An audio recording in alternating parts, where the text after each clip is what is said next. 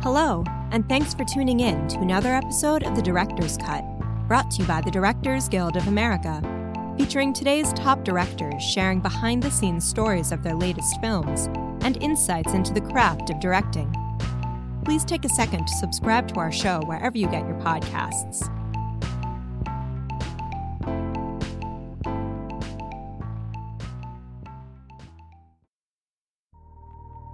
In this episode, Rashaad Ernesto Green takes us behind the scenes of his new drama, Premature. Set in a hot summer in Harlem, Green's film tells the story of 17 year old poet Ayanna, who is drawn into a relationship with Isaiah, a young music producer who moves into the city just as Ayanna is about to leave for college. In addition to Premature, Mr. Green's directorial credits include the feature film Gun Hill Road an episode of the miniseries Looking for Alaska, and episodes of the series Grimm, Supernatural, The Vampire Diaries, Being Mary Jane, The Quad, Vida, Luke Cage, Proven Innocent, and The Chi. Following a recent screening of the film at the DGA Theater in Los Angeles, Mr. Green spoke with director Dawn Wilkinson about filming Premature. Listen on for their spoiler filled conversation.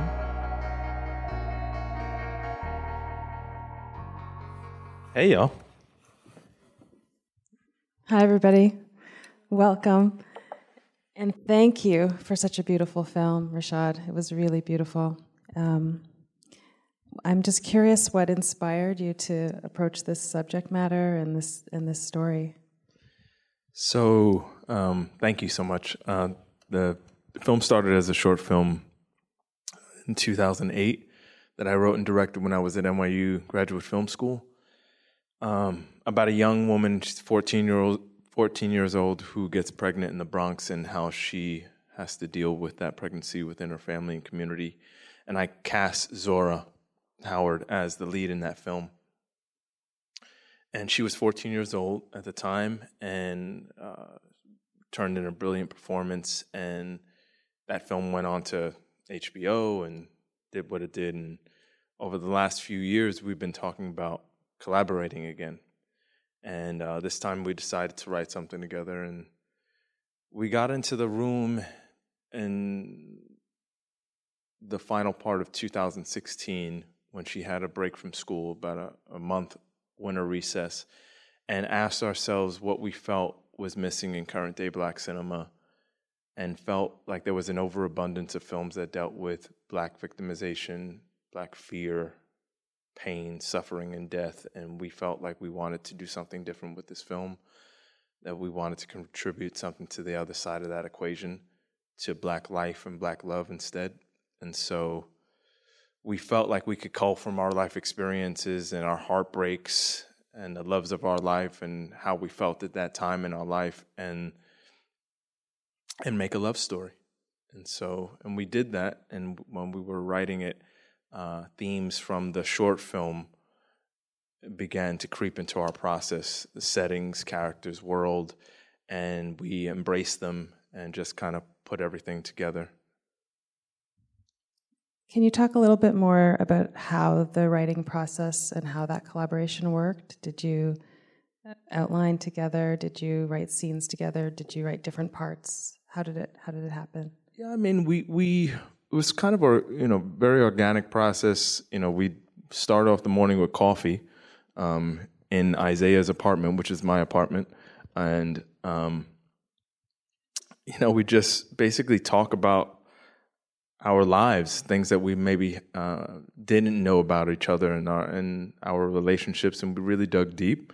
Yeah. And you know, kind of just jotted notes down about you know what I found interesting and and what we could explore. And and then yeah we just started outlining together and uh, and then said okay you know at the end of this month we wanted a draft. So we kind of so you made a deadline. Made, yeah we exactly. all important deadline. Exactly. And it wasn't you know it wasn't a very good draft at the end of that month but at least we we knew we wanted you know 100 pages on you know uh, done by that time so we're like okay we've done enough talking now over these next couple of weeks we have to draft the thing And so, you know, I'll take this sequence, you take that sequence, you take this, you know, and then we just we just did it like that. And um, like I said, draft wasn't the greatest at the end of that month. She went back to school. I went to direct a couple of episodes of television, but we spoke over the phone about you know what was missing in the script and where it could go, and we shared some ideas and and then whenever we could, we rolled up our sleeves and got back in and uh, did that over a period of two years.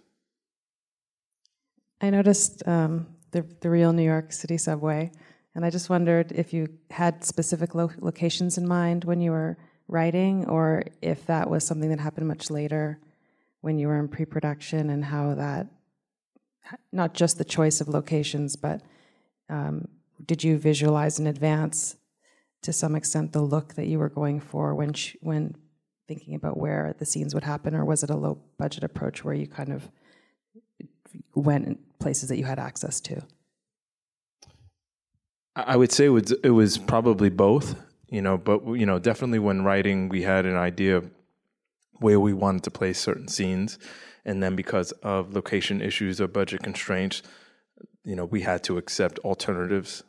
So because we wrote in my room, essentially, we wrote it to that space. Yeah. And and the streets outside, and the vestibule downstairs, and the staircase, blah blah blah. Um, so we shot the film in my room with those records, which were records my father left to me, and with the park around the corner. Uh, that first date was supposed to end up in Coney Island, uh, but because of uh, location issues and the fact that it was going to be uh, like loud music that we couldn't control, we weren't going to be able to uh, like the ocean. Um, we said, okay, you know what? Uh, instead of Coney Island at night, it's now you know the park around the corner at dusk, um, and so you know, and that was like something that was that was a decision that was made, you know, while we were, were shooting already, um, and we had to we had to be flexible and call those kind of audibles on the fly, and but it worked itself out. You know, instead of the ocean, we had the river, um, and there was a, a, scene after the Mexican restaurant where they had the altercation with the friends. Um, there was a scene that's supposed to be exterior night on the street, and again, we were like up against the clock and we're running out of time. And I was like, well, we're not going to be able to spend an hour lighting the exterior night. So there was a second half of that scene where they were uh, dancing on the subway platform to the uh, to the conga drummer and said, okay, well, you know, they're going to have to have that argument down there as well, you know, because it's lit and um, we'll just we'll just stick it down there and you know and then it, it worked itself out again you know um, so we had to remain flexible and and be able to pick up and run on the fly and I'm just glad we were able to do that and just keep you know just kept the story and the characters at the front of our mind, you know, so that whatever decisions we made were informed by character and story. There's a lot of beautiful shots in the film. Um, I have a, a, couple questions about that, but one of them is, um, like for example, when she goes to get the pregnancy test and walks to the counter, and then it goes out of focus. So beautiful. And when she's in in bed with her friend and they're facing each other, so beautiful. Did, did you? Can you talk about your collaboration with your director of photography? Do you do you storyboard or take look photographs or have visual inspiration? This is the first time I was working with Laura Valladao. She's a recent star at NYU, and I'm very very happy that I was um, introduced to her.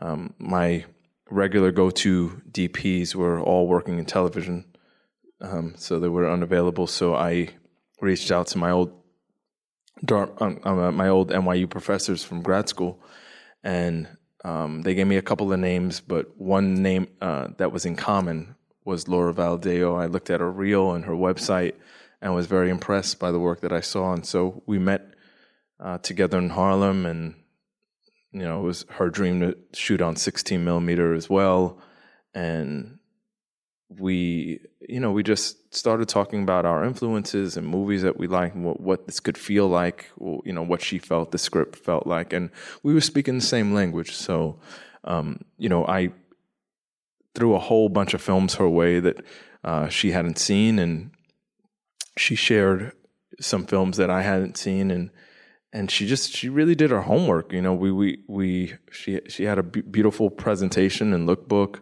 um, basically breaking down some of the films that I had showed her, and and we had stylistic stylistic approach to uh, when Ayanna was with her friends versus when she was with Isaiah, and um, we didn't storyboard, uh, but we just talked about feel and and what color we felt certain scenes were, and you know what. Um, maybe what films certain sequences reminded us of or something like that.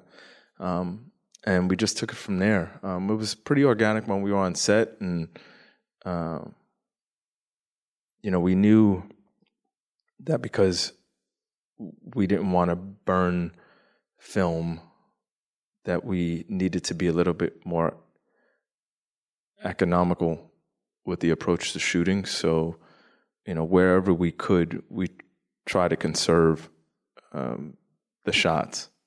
You know, so any any any scene that could be played in one, we try to figure out a way to do that.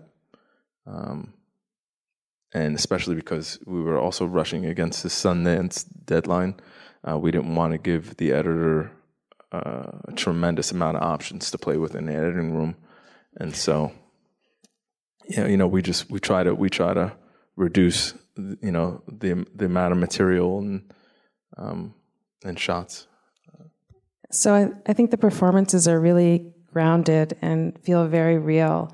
And given that that you were shooting on film and had such a probably low shooting ratio, how is it? How did you um, perf- approach directing the actors? And was there any rehearsal, or how did you go about getting such great performances? Well, I I wanted a long rehearsal period. You know, I wanted, uh, you know, and then I was like, okay, we're not going to have a long rehearsal period. Maybe we can have just a week. Um, and then, but, you know, as we got closer and closer to production, um,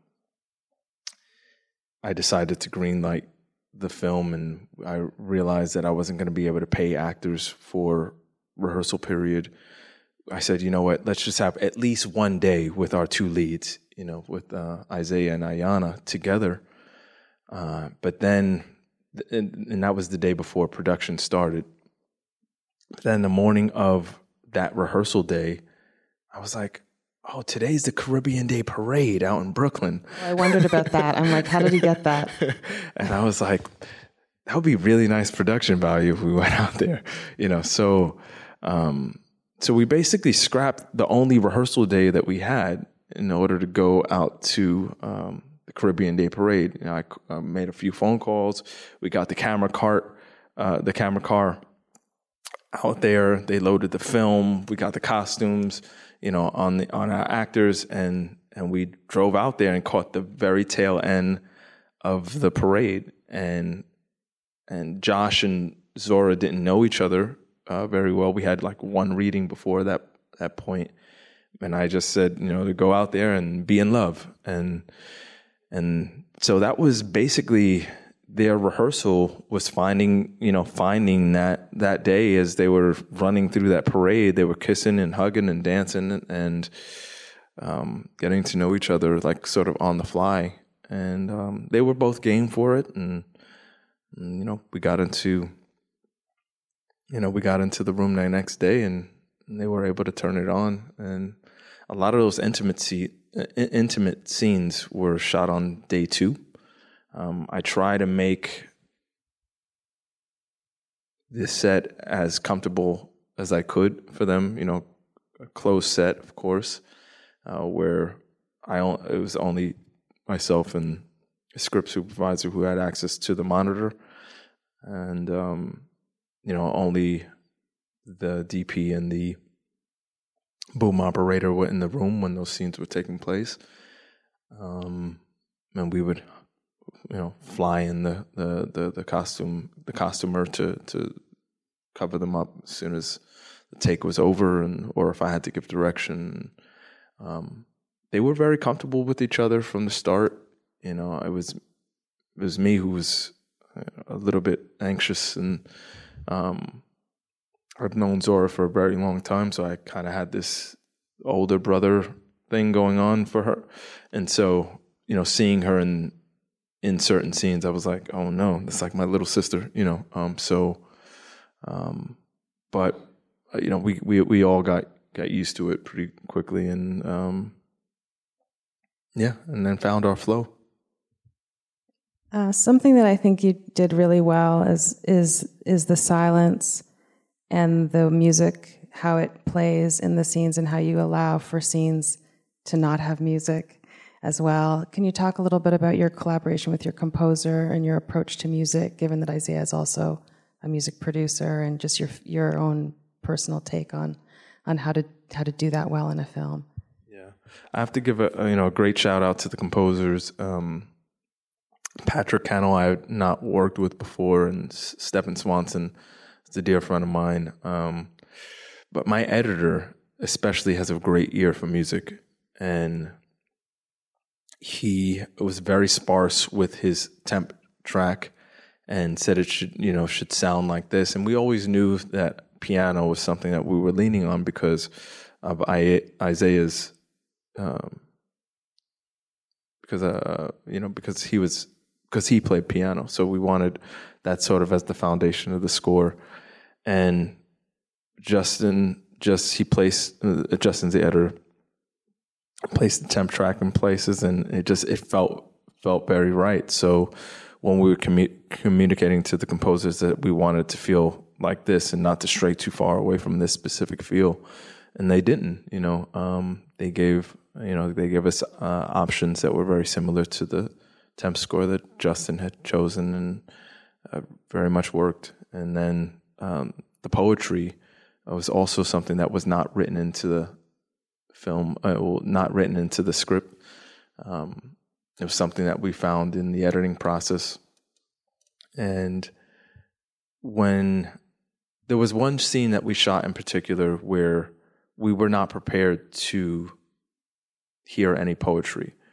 Um, it was a choice, I guess, because Zora is a spoken word artist. That's um, that's she has a, a background in spoken and but and so she was feeling, I think, very self conscious about having Ayanna be a poet or hearing uh, her poetry in the film, um, and so in this one particular scene where he discovers her journal and her poetry, and he says, you know, oh wow, you know, you're lyrical.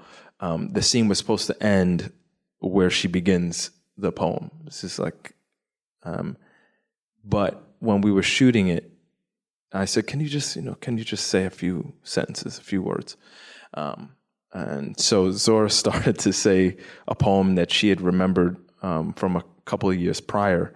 Um, and she was like, "This is not going to make the film, right?" I was like, "No, no, it's fine. But can you just uh, just finish the poem? You know, just you know."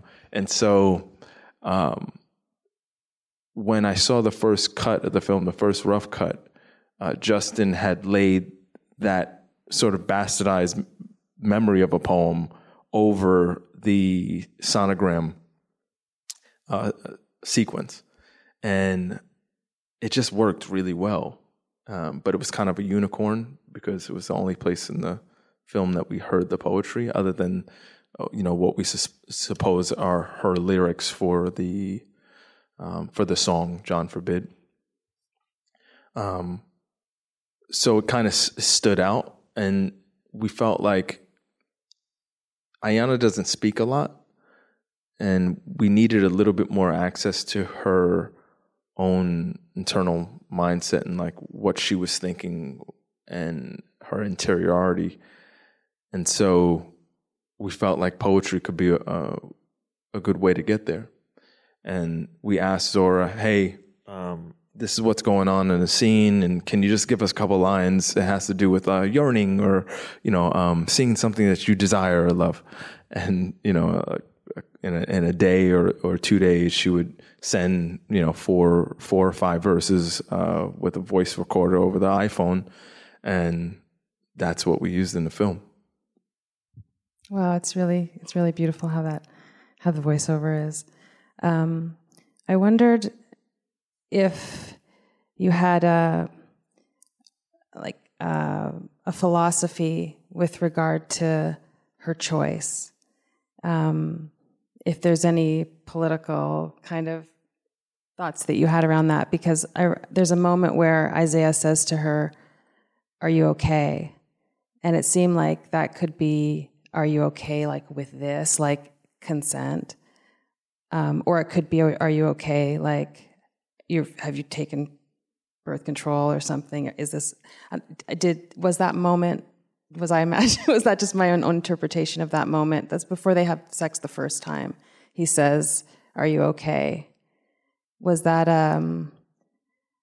Oh, do you mean like does that was that referring to whether they should have unprotected sex? Yeah, like um, I was just curious if you were trying to um, make a point about that about that in any way, because then they have that really interesting conversation later where she says it's her choice and he says he had a right to know. And I just felt like you raised that question in a really um, human, sort of empathetic way. Um, were you trying to set it up with that conversation in that first sex scene? Or could you talk about just generally how you chose this sort of um, you know, potentially inflammatory kind of uh, conflict between the two of them. Yeah, I wasn't necessarily trying to land on one side of that debate or another. I, you know, I just know that they would feel differently about it, and would be a great um, area of conflict. And so, to give that to the characters, of course, um, people are going to think about it, talk about it, and say, you know, who's right and who's wrong. And I hopefully they both have very valid points. Uh, as far as the, their first sex scene is concerned, that's not what he was. Um, refer- he wasn't necessarily referring to um, having unprotected sex with her. I, it was more that she was coming on very strong, and I think he was trying to slow things down um, and take it at his at his own pace um, because she was very anxious. And so I think you know the "Are you okay?" is like you know was, uh, it, you know he was, was like to slow it down and yeah, make sure to that slow it was down. yeah. Yeah, but yeah, as far as that that scene in the vestibule, you know, I know you know we're gonna have people feel very differently that that she has you know very much the right to to choose what to do with her body without consulting him, and then we're gonna have folks that think you know that perhaps he should be consulted as well. Um, and like I said, I don't uh, have a stake in it, but I just I want to make both characters right, so you can make a choice for yourself. Is that something that you talked about with the cast too, or they? Did you need to have that conversation as part of your direction? The conversation about that specific choice. Yeah. No, I mean, I think you know, I think it's on the page. You know, as far as how he feels about it. And and you know make the point in the scene that I mean are are, are you were you ready to have a baby or did do you think that you actually wanted a child right now? And yeah. the answer is probably no. He's probably not ready and he's probably did not want to have a child. But he does feel robbed and feels violated that he didn't get to have a say in the matter or that you know the choice wasn't presented to him. Right. Um, so you know, we don't. I, th- I think it was on the page enough that you know, and Josh is very very smart, and um, and Zora's as well. So um, they were able to to to feel very strongly about their position, and so yeah, we didn't need to to have too many like a theoretical discussion about it, you know, um, and just that in the um, in the performing of it I just kept on reminding them that they loved each other. You know that that this violation was because, um, you know, to to remind them that it it, it shouldn't feel um, like a complete rejection of her. It's more that he was he was hurt that she didn't include him in this, and so um, that what I still wanted to feel during that argument was uh, that they were that they were torn. You know that there was still some inkling of love that was there. I love the ending, and I'm curious if you had a, I mean, like the shot where they're sitting and the train's going by, um, and she's holding her suitcase, and you wonder, like, what's going to happen next, which is like my favorite kind of ending. um, did you did you envision, like, is there what's what happens at the after the credits? Like, what happens that she goes to school in your mind, or or is it is it just does it need to be left open? I mean, I, you know, we always get in trouble as uh, directors by leaving these open ended, you know, because then they're like, well, what happens? I'm like, I don't know, actually. You know, I want, I, you know, I want you to have an opinion about what happens. I want you guys to argue at home about what happens. Um, yeah, I, I, I, I hope personally that she doesn't throw her entire life away and just you know you know I, I hope that she's able to make something of herself and but I don't know in terms of their relationship what that will be uh, you know whether he remains in her life whether she I I don't know. Um, I can tell you about that last shot though. Great. Tell me about that shot. You know so we were kicked off of that platform wow yeah by NYPD uh, uh, yeah, you know, we thought we were permitted, you know, because uh, you know certain subways and stuff like that. So long as you don't have the camera on sticks, like you're able to shoot. But you know, we I guess we didn't read the fine print for this particular one, and um, we were shooting up there for a while, and and then the the police became aware of us and came up there and said you're shut down, you know, and we didn't get that last close up of Josh so we had to return the next day and steal it again. Um, but that shot with the train, I hadn't planned on that. You know, I uh, I had conceived that the credits would roll with them still waiting on the platform in a wide wider shot and you would just you know see the credits while they're just sitting there waiting forever you know um, but then in that two shot, the train went by. And while I was looking at it, I was like, that looks like the end of a film. no, when you see it. I was like, the film guys just kind of smiled on us, you know, and I was just like, I, I, I think that's, I think I just saw the last shot, you know. And so when we got in the editing room, we looked at the other, you know, the, the other way, but it just, it just, just felt right. So yeah, because you can see their emotions. Yeah. yeah. Yeah. I mean, they look at each other, the timing was right, and then yeah. that train comes and you can still see them through the train. I was like, oh, it looks great. So, yeah. So, can you tell us, um, because I think we're um, getting towards the end, what maybe your high point was in production and your highest point and your lowest point in, in the process of making this film from, from the development right through to, you know, finishing the mix? It was a, it was quite the journey.